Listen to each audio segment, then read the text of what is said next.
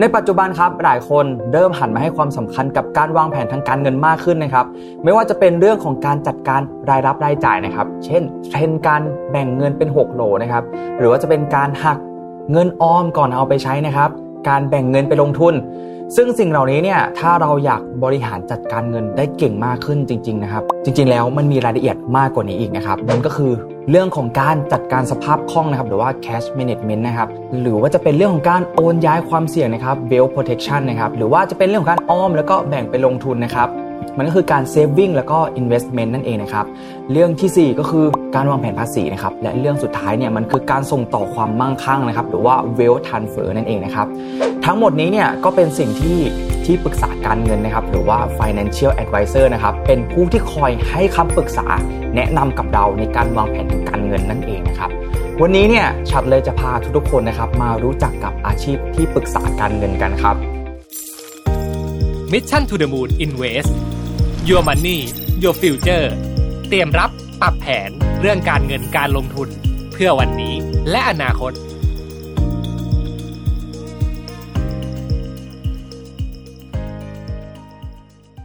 วันนี้ครับได้รับเกียรติจากคุณอะตอมนะครับ เจ้าของเพจ Money Diaries นะครับหรือว่าคุณอะตอมโพดชาโดดเลิศจันยานะครับ มาเป็นผู้เชี่ยวชาญให้ความรู้กับเราในวันนี้นะครับ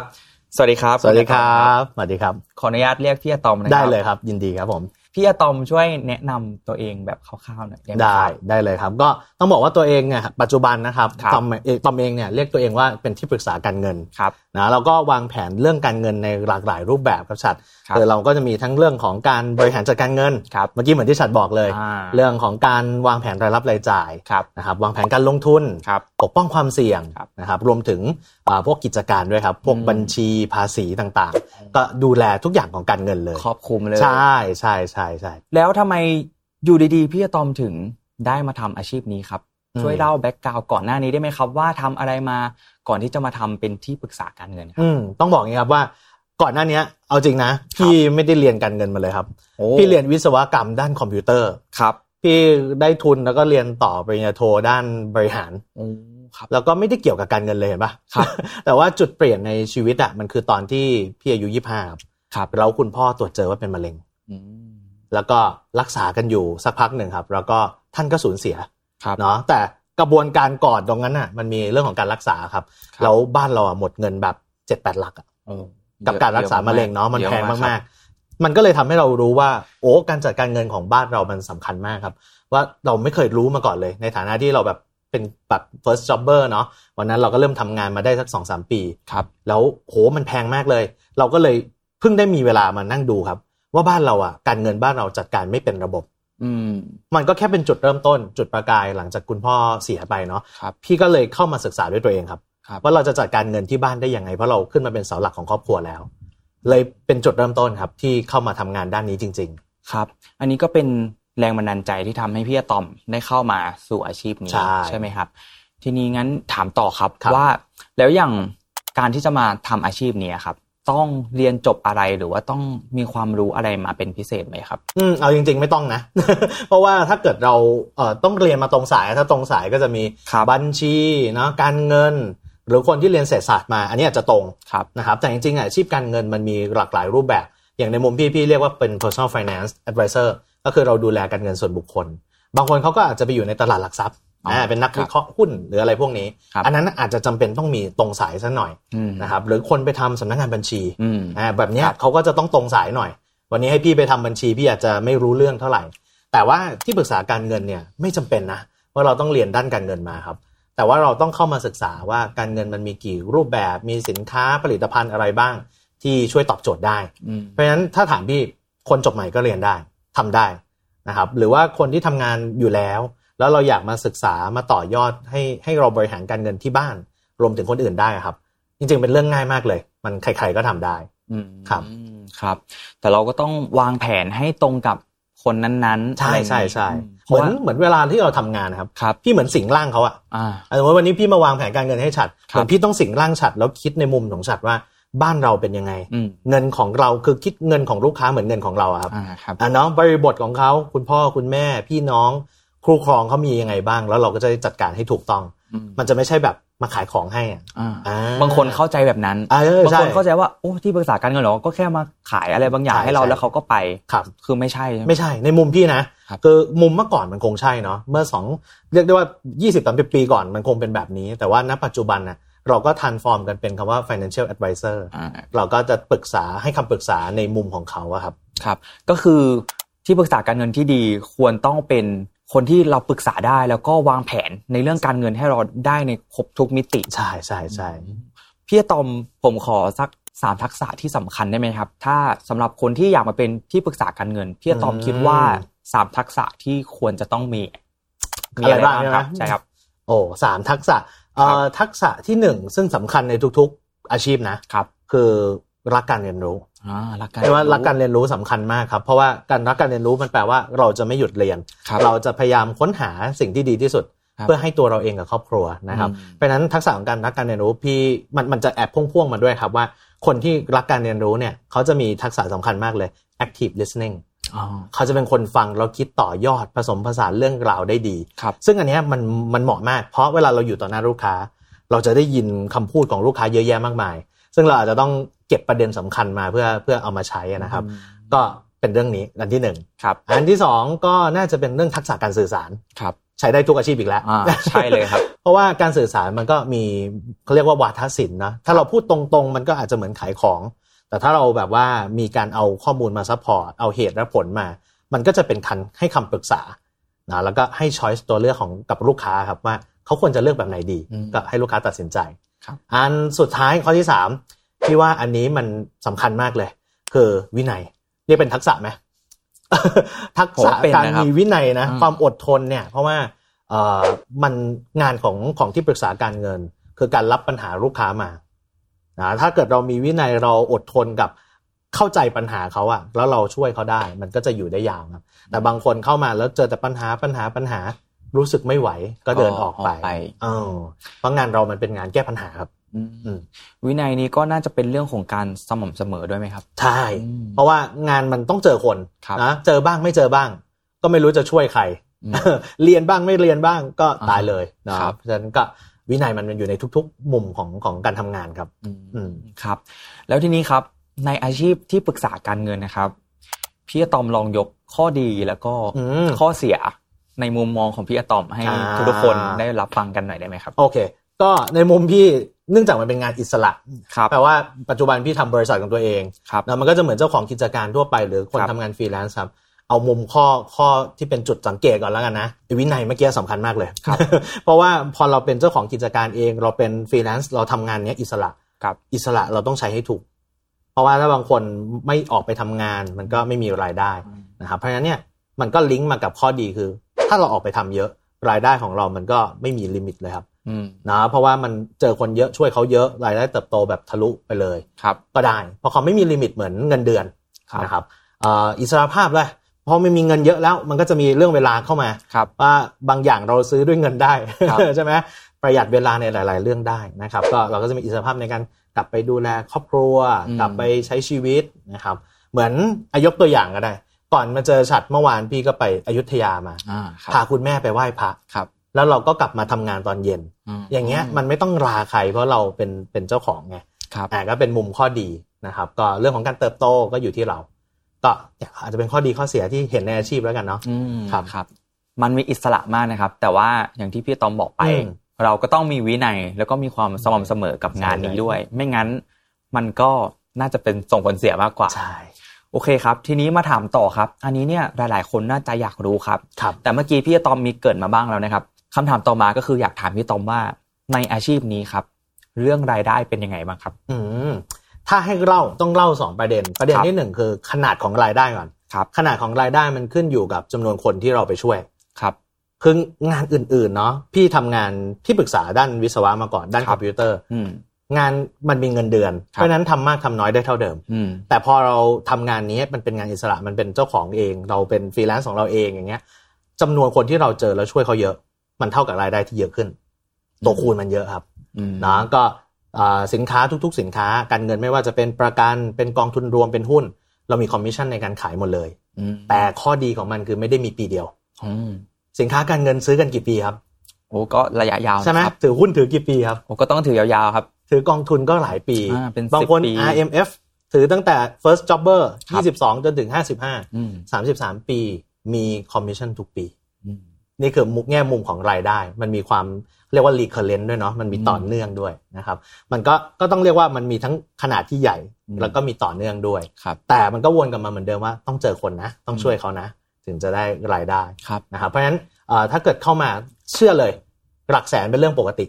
ของอาชีพนี้ เพราะว่าหลาย ๆ คนเคยคิดและมีคำถามสงสัยว่า เออเราต้องเรียนจบอ่าหมอหรือว่าโคดดิ้งหรือว่าอาชีพที่เขาต้องการในตลาด แล้วกว่าจะเรียนจบมันยากมาก ถึงจะได้เงินเดือนหลักแสนรายได้หลักแสน อ่าใช่ แต่อันนี้ ใช่ พี่ก็ตอบบอกว่าในอาชีพนี้เนี่ยมันไม่ต้องจบมาตรงสายก็ได้ ไม่ต้อง แต่เราต้องเข้ามาเรียนรู้ แล้วสามารถทำรายได้หลักแสนได้ ใช่ยกตัวอย่างน้องคนหนึ่งแล้วกันเรียนดนตรีมา อ่า เรียนดนตรีมาแต่อายุ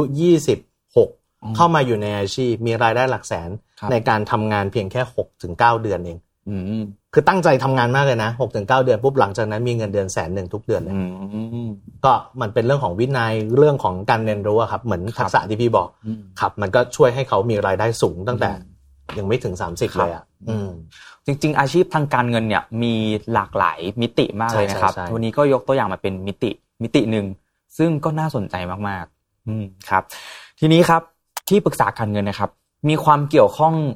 กับคนในระดับไหนบ้างครับ อันนี้สงสัยครับ ตั้งแต่ first jobber เลย ไปจนถึงอ่ะเจ้าของกิจการหรือว่าเจ้าของธุรกิจขนาดใหญ่ ที่ปรึกษาการเงินเนี่ยมีบทบาทยังไงกับบุคคลเหล่านี้บ้างครับ ในในในทุกช่วง อืมอืมเอาจริง ๆ เนี่ย มันไม่จำกัดเลยนะครับ เด็กก็ได้นะ วันเนี้ยถามว่าเอ่อการศึกษาของเราพวกเราแล้วกันเนาะ ครับ เคยได้เรียนการเงินในประถมมัธยมมหา โอ้ ลั โห ยบ้างไหม เขาไม่มีในหลักสูตร ไม่มีใช่ไหม ใช่ครับ แต่เราก็สามารถทำหลักสูตรขึ้นมาเพื่อสอนเด็กได้ อ๋อ อ่ะอย่างอย่างบริษัทพี่เองก็มีกิจกรรมที่ไปสอนเด็กครับ ครับ ระดับแบบอายุ 6 ขวบถึง 10 ขวบ 10 ขวบถึง ครับ 15 เพื่อให้ความรู้ตั้งแต่ปลูกฝังตั้งแต่เด็ก อืม อ่ะอันที่หนึ่งเนาะอันที่สอง นนี้ ก็คือ ดีมากครับ ก็ระดับที่เป็นน้องๆ มหาวิทยาลัย ครับ เราก็ไปเป็นอาจารย์บรรยายพิเศษบ้าง ครับ เอากิจกรรมไปเล่นในในองค์กรในมหาวิทยาลัยบ้าง ครับ เพื่อให้คนที่จบออกมาอย่างน้อยต้องรู้เรื่องภาษี อ่าใช่เลยครับ เห็นไหม เพราะว่าในออฟฟิศนี้เนี่ยมีหลายๆคนยังยื่นภาษีไม่เป็นใช่ไหมครับ เออเพราะว่าเรา เป็นเรื่องสำคัญมาก เราเรียนมาเพื่อหาเงิน ใช่ แต่เราไม่เคยเรียนเพื่อจัดการเงินของตัวเอง อืม เราเลยมองว่าเอ้ยการเข้าไปประกบก่อนจบเนี่ยสำคัญมาก ครับ นะครับจบมา first jobber ถึงทำงานสัก 5 ปี 10 ปี ปัญหาตามมาคือลดหย่อนภาษีเนาะ อืม แล้วก็เรื่องของการวางแผนชีวิต ครับ จะมีครอบครัวจะกู้บ้านจะกู้รถ อืม ก็ต้องศึกษาหมดเลย ครับ นะครับรวมถึงเจ้าของกิจการ เราคิดว่าอุ้ยเขาต้องเก่งแน่เลย ต้องมีความรู้การเงินเลยถึงเป็นเจ้าของ เอาจริง ๆ เจ้าของกิจการก็เหมือนพวกเราแหละ เขาก็ไม่เคยมีโรงเรียนสอนเขาว่าต้องวางแผนต้นทุนกิจการยังไง วางแผนภาษีนิติบุคคลยังไง ครับ ก็พี่ตอมสามารถตอบโจทย์ได้แบบครบหมดเลย อืม ก็อันนี้แล้วแต่เนาะเพราะว่าแล้วแต่คนว่าเราอยากจะมุ่งไปทางไหน บางคนก็ก็มุ่งแม่และเด็กเอออา ทางนี้ไปเลย บางคนก็เอาพนักงานประจำวางแผนเกษียณ ครับ บางคนเขาก็เอาแต่เรื่องภาษีเลย บางคนเขาก็เอาแต่เจ้าของกิจการเลย อยู่ที่เราเลยเราชอบอันไหนเราถนัดอันไหนเราเลือกได้เลยครับ อืม อืม ก็ถือว่าเป็นอาชีพที่ตอบโจทย์มากๆเลยครับ ในเรื่องของแบบมิติทางด้านการเงิน ใช่ แล้วคนที่เขาลงทุนเองครับพี่ต๋อม อืม อย่างเช่นเรามีความรู้หรือว่าเราได้ทดลองลงทุนเองและลงทุนในหุ้นกองทุนหรือว่าทองคำหรือว่าสินทรัพย์ทางเลือกต่างๆ ก็ตาม ถ้าเราเริ่มศึกษาเองเริ่มมีความรู้แล้ว ครับ ในบริบทแบบนี้ครับ ที่ปรึกษาการเงินยังมีส่วนสำคัญอยู่ไหมครับ หรือว่าเราสามารถไปช่วยอะไรในคนกลุ่มนี้ได้บ้างไหมครับ อ่า เพราะว่าทุกวันนี้ทุกคนเปิดพอร์ตการลงทุน อ่า เอง เปิดพอร์ตง่ายมากเลยครับ จ่ายเองลงเอง ใช่ ทุกอย่างเลย บางคนก็ดูกราฟเองเป็นด้วย อ่าใช่ครับ อ่าวิเคราะห์กันเนาะก็จริงๆต้องบอกว่าในยุคปัจจุบันเมื่อก่อนต้องเอาย้อนย้อนไปก่อนเมื่อก่อนนะครับเอ่อที่ปรึกษาการเงินหรือคนทำบทวิเคราะห์มีผลมาก เพราะเหมือนอินเทอร์เน็ตมันยังไม่ได้กว้างขนาดที่เรา อ๋อโอเค รีเสิร์ช ครับ ได้ ภาษาเอยเรายังไม่ได้แบบทันสเลตได้แบบง่าย ครับ ๆยกตัวอย่างตลาดหุ้นอินเดียกับจีนแล้วกันเขาก็ใช้ภาษาเขา ครับ ถ้าวันนี้เราจะไปดูจีนปุ๊บโอ้จีนล้วนเลยเปเปอร์เขาเป็นจีนหมดเราก็ไม่รู้เรื่อง แต่ทุกวันนี้ทันสเลตได้หมด แปลได้หมด มีบทวิเคราะห์หมด มันก็ข้อที่หนึ่งเลยมันช่วยให้เอ่อ barrier ด้านภาษามันดีขึ้นครับ อ่า ที่ปรึกษาการเงินเนาะเรา ครั ก็ บ เหมือนเราก็เสพข่าวที่เป็นภาษาไทยภาษาอังกฤษแล้วก็เริ่มมาแปลให้กับลูกค้าได้ ครับ นะครับอีกมุมหนึงเป็น second opinion แล้วกัน อืม เพราะลูกค้าก็มี preference อยู่แล้วว่าเราอยากจะเลือกอันนี้ อยากจะลงอันนี้ อยากลงจีน อยากลงญี่ปุ่น อยากลงไทย เราก็เป็นแบบ second opinion ว่าวิจากข้อมูลสถิติที่เรามีอันนี้น่าสนใจ มันอยู่ในออปชันของเขาไหม อืม ก็พี่แนะนำว่ามันก็เป็นคำแนะนำที่ให้เขาไปช่วยช่วยการตัดสินใจประกอบการตัดสินใจดีกว่าครับ คงด r e c t ไม่ได้ว่าฉัดต้องลงจีนนะฉัดต้องลงอินเดียนะ แต่พี่คงบอกได้ว่ามันดูมีแนวโน้มที่ดี อ่า ที่เหลือลูกค้าก็ตัดสินใจอยู่ดี อ่า แล้วก็ไม่ใช่ว่าเราเป็นการันตีเขาว่าเนี่ยลงอันเนี้ยเนี่ยกำไรแน่นอนเราก็ไม่ได้เป็นการันตี ใครจะกล้าการันตี อ่ใช่ เพราะการลงทุนทุกอย่างมันไม่สามารถการันตีได้ครับ ครับ แต่ว่าเราดูแนวโน้มแล้วกัน อืม ดูดูจากข้อมูลย้อนหลังแล้วกัน อืม ว่ามันมีโอกาสเป็นไปได้ อ่า คำว่าโอกาสเนี่ยสำคัญ โอกาส เ โอกาสยิ่งเยอะก็ยิ่งดี ใช่ใช่ใช่ นะครับดีกว่าโอกาสน้อย ครับ ทีนี้ครับพี่อะตอมเวลาคนที่เขาเลือกลงทุนหรือเลือกแบบซื้อหุ้นเนี่ย ครับ บางทีเขาก็มีข้อมูลเยอะนะครับ อืม เราก็ไปช่วยซัพพอร์ตข้อมูลเขา แต่หลาย ๆ คนเนี่ย เวลาจะซื้อจริง ๆ ใช้อารมณ์ อ่า เป็นเรื่องปกติครับ เจอเยอะเลยทั้งเวลาขึ้นไม่ขาย เวลาลงไม่ซื้อใช่ไหม อ่า เออเป็นประก็ต้องบอกว่ามันมันมันบอกยากครับ เพ อื ราะ ม ในมุมของเราเนี่ย ต้องเข้าใจก่อน เงินคือเงินลูกค้า อ่าใช่ครับ นะความมั่งคั่งก็เป็นของเขา ครับ ถ้าเขาขาดทุนมันก็เป็นเรื่องของเขา ครับ แต่หน้าที่เราคือบอกข้อมูล อืม เพราะฉะนั้นเนี่ยเราก็ปกติพี่จะสื่อสารก่อน เราบอกข้อมูลให้ได้ แต่การตัดสินใจสุดท้ายก็อยู่ที่เขา อืม ถ้าวันนี้เราบอกว่าเอ้ยมันควรขาย แต่เขาไม่ขาย อืม งั้นส่วนต่างตรงนั้นเขาต้องรับผิดชอบอยู่แล้ว อืม เพราะยังไงที่ปรึกษาการเงินไม่ได้ไปรับผิดชอบ หรือการันตีอย่างที่เมื่อคกี้รับ ชัดบอกเนาะ ครับ แต่ก็เป็นเรื่องปกติครับ เจอเยอะด้วย อืม เจอเยอะด้วย อืม แล้วก็นี่ครับในประเทศไทยเราเนี่ย คนที่ลงทุนเนี่ยมีประมาณหลักล้าน อืม อ่าไม่เยอะมาก ครับ หลักล้านประมาณ 1 ล้านหรือประมาณไม่เกิน 3 4 ล้านคนประมาณนั้น ทีนี้คนที่ศึกษาเรื่องการลงทุนจริง ๆ เนี่ย มีหลักแสน ใช่น้อย ตาม มาก ตามสถิติมีหลักแสน เวลาที่ตลาดหุ้นลงเนี่ย ส่วนใหญ่คนไทยเรามักจะแพนิค อืม แล้วก็เทขายกันเยอะมาก พี่อะตอมช่วยแชร์มุมมองหน่อยครับว่าเราควรจะซื้อหรือขายตอนไหนยังไงดีครับ อืมก็เอาจริง ๆ ถ้าเกิดเรารู้ว่าเรายังไม่มั่นใจ ครับ นะความรู้เรามันยังไม่มากพอใน อืม การลงทุนน่ะ ต้องอย่าลืมนะว่าวันเนี้ยเกมการเงินการลงทุนน่ะ มันแก้ได้ด้วยการเอาเงินมาเติม อืม เพราะฉะนั้นน่ะ มูลค่าของการลงครั้งเนี้ยมันแพงมาก อืม สมมติว่าพอร์ตเราหนึ่งร้อยบาท ติดลบไปห้าสิบอุ้ยการการจะเอาห้าสิบกลับมาร้อยเนี่ย มันต้องใช้เงินนะ จะนั่งอยู่เฉยๆ แล้วให้มันโตขึ้นมาหนึ่งร้อยเปอร์เซ็นเนี่ยยากครับ ยากมาก เพราะฉะนั้นเราต้องเข้าใจข้อที่หนึ่งก่อนเกมการเงินต้องใช้เงินแก้ อืม แต่เงินของเรามันไม่ได้เร่งการผลิตได้นี่เพราะเราต้องทำงานใช้เวลาหาเงิน เพราะฉะนั้นถ้าเราเข้าใจปัจจัยเสี่ยงปุ๊บสิ่งที่จะเพิ่มโอกาสให้มันดีขึ้นความรู้ เราก็ต้องมาศึกษาจริง ๆ ก่อนเนาะว่า เราควรจะลงทุนอะไรลงทุนแบบไหนมีกลยุทธ์ยังไงบ้าง ทีนี้พอมันมีคำว่ากลยุทธ์เข้ามากับเป้าหมายอะครับ เช่นเราลงทุนระยะยาว เรารู้ละสินทรัพย์นี้เป็นสินทรัพย์ที่ดีมาก อืม เราจะเติมเงินไปเรื่อยๆ แม้ว่ามันจะขาดทุนก็ตาม แต่เราอาจจะได้จากปันผลได้จากในอนาคตแล้วกันว่ามันจะเติบโต อืม มันก็จะลดโอกาสความเสี่ยงไปได้ ครับ แล้วจิตใจเราก็จะไม่ใช้อารมณ์เหมือนเมื่อกี้ อ่า เพราะว่าเรารู้ว่าเราต้องทำอะไร ครับ นะครับแต่ว่าสำคัญคือคำว่ากลยุทธ์ ถ้าเกิดเราตั้งจุดที่ต้องขายคือ stop loss ไว้ ถึงต้องขาย ห้ามใช้อารมณ์ อีกนิดนึงแล้วกัน เอาอีกนิดนึง เออมันจะพัง แล้วก็อีกนิดนึงไปเรื่อยๆ มันจะพังตลอดเลยเมื่อเราแบบไม่ทำตามแผน ครับ เขาเลยบอกว่าการ planning ให้แพลนแล้วทำไม่ใช่แพลนแล้วนิ่ง อ๋อโอเคค นะ รับ มันเป็นคำที่สำคัญมากเลยนะ บางคนเข้าใจผิด planning คือแพลนแล้วนิ่งเลย อื ไม่ทำอะไรเลยไม่ได้ อืม นะครับเพราะฉะนั้นศึกษาหาความรู้สองทำตามแผน ครับ แล้วเราจะเรียกว่ามีโอกาสเพิ่มมากขึ้นละกัน ครับ ครับ อย่างที่คุณปู่วอร์เรนบัฟเฟตต์บอก อืม เขาเคยบอกเอาไว้ว่า ยิ่งเรามีความรู้ในเรื่องการลงทุนมากเท่าไหร่ ผลตอบแทนเราจะยิ่งเยอะมากขึ้น จริงจริงครับ เพราะว่าถ้าเรามีความรู้มันไม่ใช่แค่เรื่องการลงทุนด้วยนะ ครับ การลงทุนความรู้ในตัวเอง อ่านหนังสือฟังพอดแคสต์ อืม ศึกษาให้ดีเราจะหาอาชีพ เราจะหารายได้เพิ่ม เราจะเริ่มเข้าใจธุรกิจ เพราะฉะนั้นการลงทุนของเรามันจะคมขึ้น เราจะเริ่มรู้ว่าเอ้ยธุรกิจอย่างเงี้ยดูแล้วไม่น่าไปต่อได้ อืม หรือว่าสินทรัพย์นี้ไม่น่ามีอนาคต อืม เราก็จะเริ่มไม่ไปลงทุน ครับ เราจะเริ่มเข้าใจว่าการไปอยู่กับพวกวงแชร์ลูกโซ่ มันไม่น่าเข้า แล้วก็ อ่า แชร์ลูกโซ่เนี่ยต้องบอกว่ามันมีทุกยุคทุกสมัย ก็ต้องมีความรู้ครับ เพราะ ครับ การมีความรู้เราก็จะพอรู้ว่าธุรกิจไหนเราน่าลงทุน อืม หรือว่าอย่างวงแชร์ลูกโซ่อย่างเงี้ยเราจะไม่เข้าไป อ่า เออ มันก็จะเริ่มแบบเดินถอยออกมา พอเรามีความรู้ปุ๊บอะเดี๋ยวการลงทุนเรามันคมขึ้นทันที ครับ เพราะฉะนั้นสิ่งที่คุณบัฟเฟตต์บอกใช่เลยครับ เมื่อเรามีคือทุกวันนี้มันไม่ใช่ high risk high return นะ อืม แต่ high knowledge high ใช่ return ใช่เลยครับ รู้เยอะได้หาเยอะเอายกตัวอย่างนะบัญชีออมเงิน คนส่วนใหญ่ยังอยู่ที่ 0.25%ต่อปี อืม แต่ถ้าเรารู้ปุ๊บตอนนี้มี 2%ต่อปี อ่ามีส ต่าง ลั กับ นกี่เท่าอ่ะ อืม โอ้โห เยอะมากครับอ่ะ มี เป็นความรู้สำคัญ อ มา อก มทรัพย์ดิจิตอล ใช่ออมทรัพย์ดิจิตอลพวกเนี้ยมันก็ทำให้เงินในกระเป๋าเราไม่เท่ากันละ ครับ ครับ อืมขอเสริมพี่อะตอมเมื่อกี้นิดนึงครับ คือเรื่องของแชร์ลูกโซ่เนี่ยในปัจจุบันเนี่ยมีเยอะมากนะครับ แล้วก็ยังมีมาทุกยุคทุกสมัย ทุกวัน เขาแค่เปลี่ยนรูปแบบเอง ใช่ อย่างเช่น อ่า เมื่อก่อนเป็นน้ำมัน อืม ปัจจุบันอาจจะเปลี่ยนเป็นทองคำเปลี่ยนเป็นคริปโต เปลี่ยนเป็นนู่นนี่นั่น มีเยอะแยะมากมายเลยนะครับ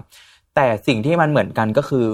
เอาเงินมาฝากกับเราสิ เราการันตีเงินต้น เราให้ผลตอบแทน 10% 20%ต่อเดือน ต่อเดือนด้วย ขย้ำว่าต่อเดือนนะครับ อืม อย่างนี้เนี่ยคือถ้าถ้าทุกคนเจอแบบนี้เนี่ยแชร์ลูกโซ่ล้วนๆนะครับอย่าเข้าไปเลย อืม และหลายๆคนที่เราอาจจะเห็นคนมีชื่อเสียง ที่เขาดันเข้าไปอยู่ในอยู่ในวงแชร์ลูกโซ่เนี่ย ก็เพราะว่าอ่ะสมมติฉัดสนิทกับเปียตอม อืม เปียตอมกับฉัดเป็นญาติกันฉัดไปเล่นมา เนี่ย ก็เชิญ ปียตอ ไปเล่นนะเนาะ เนี่ยฉัดได้จริง เออ ๆ แล้วด้วยความเป็นญาติเป็นคนรู้จักสนิทกัน เขาก็เลยเชื่อ เขาก็เลยเข้ามา นี่แหละครับเขาเลยติดกับดักกัน ใช่ อยู่อย่างนี้ เราก็จะเห็น ต้องรวั ข่าง วบ่อยมาก โอเคครับ ทีนี้เราพูดถึงเรื่องการลงทุนไปแล้ว ต่อมาครับคำถามสุดท้ายครับอาอยากให้พี่อะตอมพูดถึงในด้านที่คนเขาไม่ชอบหรือคนเขามองที่ปรึกษาการเงินผิดไป อืม ว่าในด้านนี้เขาอาจจะมองผิดอยู่นะ หรือว่าฉัดยกตัวอย่างละกันหลาย ๆ คนเนี่ยอาจจะคิดว่าที่ปรึกษาการเงินน่ะเขาแค่มาขายประกัน อ่า หลาย ๆ คนเข้าใจผิด อยากให้พี่อะตอมลองช่วยพูดถึงมุมนี้นิดนึงครับ ได้ได้เลยครับ คือต้องบอกว่าไม่แปลกใจเลย เพราะถ้าย้อนไป 10 ปี 20 ปีที่ผ่านมา ถามคุณพ่อคุณแม่ ถ้าเกิดเราเป็นวัยแบบทำงานเพิ่งทำงานนะครับ ลองถามคุณพ่อคุณแม่ดู เราจะถูกคุณพ่อคุณแม่จะถูกขายจนพรุนเลย อืม นะไม่ว่า ครับ จะเป็นช่องทางไหนๆก็ตาม เดี๋ยวนี้ก็ทางที่ธนาคาร ครับ ทางโทรศัพท์หรือ ครับ แม้กระทั่งตัวแทนโบรกเกอร์ต่าง อืม ๆ โอ้ขายกันยับ แต่ปัจจุบันเนี่ยต้องบอกว่ามันขายแบบนั้นน่ะมีใครซื้อบ้าง อืม เปอร์เซ็นต์มันน้อยแล้ว มันน้อยมาก มัน นะ น้อย ค แล้ รับ ว ยกเว้นว่าเราต้องการมันจริง ๆ เนาะ ครับ แต่ว่าณปัจจุบันเราจะเอาประกันต่างๆ มาเป็นเครื่องมืออ่ะยกตัวอย่างแบบง่ายๆ วันนี้เราทำงานอาชีพที่มีความเสี่ยง สมมุติว่าเราทำงานเป็นคุณหมอเป็นแพทย์ สัตวแพทย์ ทนายความบัญชี พวกเนี้ยมีผลมากเลย อืม ว่าถ้าเกิดเราทำอะไรผิดพลาดเราโดนฟ้องได้ เดี๋ยวนี้มันมีประกันที่เรียกว่าประกันวิชาชีพเข้ามาแล้ว เพราะฉะนั้นเขาไม่ได้มาขายสินค้านะ แต่เขากำลังขาย protection จริง ๆ ว่าถ้าคุณแบบทำอะไรผิดพลาดโดนฟ้องขึ้นมา มีคนขึ้นศาลแทนคุณ อ๋อ อ่าประกันชีวิตอ่ะประกันชีวิตก็อย่างคุณพ่อพี่จากไปทำไมพี่ถึงไม่เดือดร้อน ครับ ก็เงินทุนประกันชีวิตมันมา cover ให้ อืม ประกันสุขภาพล่ะ คุณพ่ออีกแล้วคุณพ่ออีกแล้ว สุขภาพหมดไปหลักสิบล้านกับมะเร็งทำไมไม่ต้องควักเองทั้งหมดล่ะแต่ อืม ประกันสุขภาพช่วยไว้ อืม นะครับหรือเรื่องของการลดหย่อนภาษีเรื่องของการอ่าวางแผนการเงินระยะยาวอย่างการวางแผนการเกษียณบำนาญอย่างเงี้ย อืม มันเป็นเครื่องมือที่แน่นอนครับว่าเขาต้องเอาสินค้ามาขาย แต่สินค้านั้นเบื้องหลังมันคือการเอามาแก้ปัญหาการเงิน อ่า เพราะฉะนั้นสิ่งที่ไม่อยากให้มองผิดไปคือเขาตั้งใจมาขายเพียงอย่างเดียว เอางี้ก็ได้ครับ มันเป็นเงินเราอะยังไงเรามีอำนาจการตัดสินใจร้อยเปอร์เซ็นต์ ครับ ต่อให้ตัวแทนจะเอ่อมาตื้อยังไงก็ตาม แต่มันเป็นเงินเราอะ อืม ชีวิตเราด้วยอะแต่ลองเปิดใจฟังก่อนไหม อ่า ว่าสิ่งที่เขาพูดอะมันจริงเปล่า อืม แต่ถ้ามันไม่จริง เราก็แค่บอกเขาว่าไม่เอา เพราะมันเป็นเงินพี่ อืม เป็นชีวิตเราครอบครัวเรา ครับ เพราะฉะนั้นสิ่งสำคัญคืออยากให้ลองเปิดใจฟังในยุคปัจจุบันครับ เพราะเดี๋ยวนี้อายุต่ำกว่า 35มาเป็นที่ปรึกษาการเงินเป็นตัวแทนประกันชีวิต เป็นผู้แนะนำการลงทุนหมดแล้ว อุ้ยเห็น ลองฟัง เห็นยุคนี้เยอะมาก ใช่ไหม เลย ลองฟังคนรุ่นใหม่มา ครับ ขายสินค้าการเงินดู ในรูป ว่าเขา แบบใหม่ เออว่าเขา อ่า ขายแบบไหน แต่เดี๋ยวนี้เขาขายแบบที่ปรึกษาจริง ๆ แล้ว ครับ ครับ เมื่อกี้ฉัดจับประเด็นได้นิดนึงครับ หลาย ๆ คนเนี่ยที่มีเงินนะครับ อืม มักจะเอาเงินไปลงทุนเลย ใช่ แต่ลืมมองเรื่องของการ protection ไป ใช่ใช่ใช่ อ่าเมื่อเกิดเหตุฉุกเฉินหรือเหตุอะไรที่มันจำเป็นจริงๆ อื เนี่ย ม ก็กลับกลายเป็นว่าบางทีอาจจะต้องขายการลงทุนขายหุ้นทิ้ง ไม่รู้ว่าตอนนั้นขาดทุนหรือกำไรอยู่ ก็ต้องเอามาใช้ตรงนี้ ใช่ แต่ว่าตรงส่วนนี้เนี่ยเป็นส่วนแรกที่เราควรจะปกป้องก่อน ก่อนที่จะเอาเงินก้อนใหญ่ไปทำอย่างอื่น อืมก็ต้องบอกว่าสินค้าการเงินน่ะมันออกแบบมาเพื่อการใดการหนึ่ง อ่า วันนี้เราเอาเงินไปฝากธนาคาร เราได้สภาพคล่อง ครับ ใช้ง่าย หยิบง่ายโอนง่าย อืม แต่ผลตอบแทน มันไม่โต มันไม่โต อ่า ความเสี่ยงมันต่ ครับ ำนะครับ วันนี้เอาไปไว้ในกองทุนรวมหรือหุ้นโอ้ยเติบโตดีมากเลย ป่วยเข้าโรงพยาบาลเขาจ่ายให้ไหม ขายขายกองทุนเดี๋ยวรอ นะ อีกสองวันเดี๋ยวเดี๋ยวเงินเข้า กินปันผลเอาส่วนต่างมาจ่ายค่ารักษาเหรอ มันก็ มันก็เงินเราไง อืม แต่สินค้าประกันเขาก็ถูกออกแบบมาเพื่อเอามาโปรเทคไง อืม เข้าโรงพยาบาลก็มีคนจ่ายนะหรือวางแผนเพื่อการเกษียณให้เงินแน่ แต่ อืม ดอกเบี้ยหรือผลตอบแทนไม่สูง อืม มันก็มีข้อดีข้อเสียในแต่ละสินค้าครับ อืม คือใช้คำว่ามันออกแบบมาเพื่อการใดการหนึ่งแล้วกัน มันไม่มีหรอกสินค้าเดียวได้ทุกอย่าง ครับ อ้าวมันก็เป็นแค่วิธีการเลือกสินค้าให้มันเหมาะกับเรา ถ้าถ้างั้นขอถามอีกคำถามหนึ่งครับ ให้อันนี้ให้เฟิร์สจ็อบเบอร์ อ่า ให้คน ได้เลย รุ่นใหม่ละกัน อยากให้พี่อะตอมช่วยแชร์กัน เมื่อกี้พูดถึงเรื่องการโปรเทคชันแหละ ครับ ทีนี้พี่อะตอมช่วยแชร์ให้คนรุ่นใหม่หน่อยได้ไหมครับว่า ถ้าเขาจะจัดการการเงินส่วนบุคคล ครับ ตั้งแต่มีรายรับเข้ามาเลย อืม จนไปถึงอาการโปรเทคการลงทุนต่อ พี่อะตอมจะไล่เรียงยังไงครับ ว่าเขาควรจะต้องจัดการการเงินยังไงดี โอเคสำคัญที่สุดเป้าหมาย ครับ เราต้องมีเป้าหมายทางการเงินก่อนว่าเรากำลังเก็บเงิน ออมเงินและลงทุนไปเพื่ออะไร ครับ เนาะอย่างเช่น เอาเป้าหมายง่ายๆ ใครนึกไม่ออกเอาเกษียณเป็นหลักแล้วกัน อ่า เพราะเรื่องเกษียณเป็นเรื่องยากที่สุด ครับ เอา พระ ง่ายๆนะ เรามองไม่เห็นมันอยู่ เออ ไกล มอง มา ไม่ ก เห็นเอาง่ายๆ เอายกตัวอย่าง กินข้าวมื้อละร้อย ครับ ยี่สิบปี คิดว่าเป็นเงินเท่าไหร่ โหถ้าคิดตอนนี้นี่ยากเลยนะครับเนี่ย คิดแบบไม่ต้องมีเงินเฟ้อนะครับ ครับ สองจุดสองล้าน อืม ถ้ามีเงินเฟ้อสี่ถึงห้าล้าน ครับ เริ่มเป็นตัวเลขที่น่ากลัวแล้ว น่ากลัว ว่า ครับ เงินเดือนสองหมื่นห้า ครับ จะเก็บยังไงให้ได้ห้าล้าน เพราะฉะนั้นเป้าเนี้ยเป็นเป้ายาก เราเลยต้องวางก่อน แต่ขั้นที่หนึ่งต้องมีเงินเก็บก่อน แปลว่าบริหารค่าใช้จ่ายก่อน มีรายรับเข้ามาต้องแบ่งเก็บ และแนะนำให้แบ่งเป็นเปอร์เซ็นต์ ครับ เพราะวันที่เงินเดือนขึ้น มันจะได้โตขึ้นด้วย อ่า แบ่ง ค เปอร์เซ็นต์เนาะแบ่งเสร็จปุ๊บสิ่งที่ต้องทำคือ protection อืม รู้ได้ยังไงว่าเราจะยังทำงานไปได้ครบถึงอายุ 40 50 60 อืม อาจจะเจ็บป่วย อ่า ต้อง ช่ ใช้เงิน อาจจะเกิดอุบัติเหตุ ครับ เนาะเกิดข่าวทุกวันนี้เยอะมาก รถสิบล้อสิบล้อวิ่งชนร้านอาหารล่าสุดเลย หรือหรือบางที อะไรก็ไม่รู้ล่วงลงมา ลงมา นั่น แล้วก็ ไง ล่วงอยู่ที่เดิมตำๆนะครับ ทุกคน เพราะฉะนั้นเนี่ยเราไม่รู้เลยว่าอะไรจะเกิดขึ้นกับเรา ครับ นะครับ หรือมันอาจจะอวัยวะบางอย่างเราอาจจะสูญเสียไป ครับ จนเราทำงานไม่ได้ เพราะฉะนั้น protection มาก่อน ไม่ว่าจะเป็นประกันชีวิตประกันสุขภาพ ประกันอุบัติเหตุต้องมาก่อน อืม นะครับ แล้วแบ่งลงทุน ครับ เพราะว่ามุมมองมันจะเปลี่ยนครับ วันนี้ปกป้องเรียบร้อยที่เหลือลงทุนร้อยเปอร์เซ็นต์ อ๋อ ต่อให้เสี่ยงแค่ไหน มันก็ไม่กระทบกับชีวิตแล้วอ่ะ อ๋อเพราะเราปกป้องไว้หมดแล้ว ถูกต้องครับ อืม เพราะฉะนั้นถ้าแนะนำ first jobber ค่อยๆทำทีละเรื่อง ครับ อย่าคาดหวังร้อยเปอร์เซ็นตั้งแต่วันแรกนะ เป็นไปไม่ได้ อืม แต่ได้สักห้าให้สักสิบเปอร์เซ็นก็เก่งมากแล้ว อืม ค่อยๆครับ แล้วเดี๋ยววันหนึ่งที่รายได้เรามากขึ้น เราจะมีกำลังในการมาซื้อสินค้าการเงินเพื่อดูแลตัวเองมากขึ้น อืม ครับ โอเคครับ ก็สุดท้ายแล้วครับ ครับ อยากให้พี่อะตอมอ่าฝากทุกๆคนหน่อยครับว่าสามารถติดตามพี่อะตอมได้ช่องทางไหนบ้างครับ ก็ติดตาม Money Diaries นะครับ ได้ทุกช่องทางเลยก็มีทั้ง Facebook YouTube Instagram TikTok นะครับ หรือทักไลน์ทักไลน์มาชื่อเดียวกันหมดเลย Money Diaries TH นะครับ ก็ทักมาจะมาพูดคุยเล่นก็ได้เนาะมาขอขอความรู้การเงินหรือมาปรึกษาการเงิน หรือใครอยากทำงานที่ปรึกษาการเงินก็ติดต่อเข้ามาได้เลยครับ โอเคครับ วันนี้ก็ได้รับความรู้นะครับ ความเข้าใจในอาอาชีพที่ปรึกษาการเงินอย่างมากเลยนะครับ ก็เข้าใจมากขึ้นเยอะเลย ก็หวังว่าคุณผู้ชมคุณผู้ฟังนะครับ จะได้รับสาระความรู้นะครับ แล้วก็ประโยชน์เอาไปปรับใช้กับแผนการเงินของตัวเองได้ไม่มากก็น้อยนะครับ และใครที่ชื่นชอบคุณอะตอมนะครับ ก็สามารถไปติดต่อได้ที่เพจ Money Diary นะครับ ก็วันนี้เนี่ยต้องขอขอบคุณพี่อะตอมมากๆเลยนะครับ ยินดีมากๆค ข รั อ บบ คุณมากๆครับครับ แล้วก็ก่อนจากกันไปนะครับ ถ้าใครชอบคลิปนี้เนี่ยก็กดไลค์กดแชร์นะครับ กดติดตาม Mission to the Moon นะครับ แล้วก็รายการ Mission to the Moon Invest ด้วยนะครับ แล้วพบกันใหม่ในคลิปหน้าครับสำหรับวันนี้ สวัสดีครับ Mission to the Moon Invest Your Money Your Future เตรียมรับปรับแผนเรื่องการเงินการลงทุน เพื่อวันนี้และอนาคต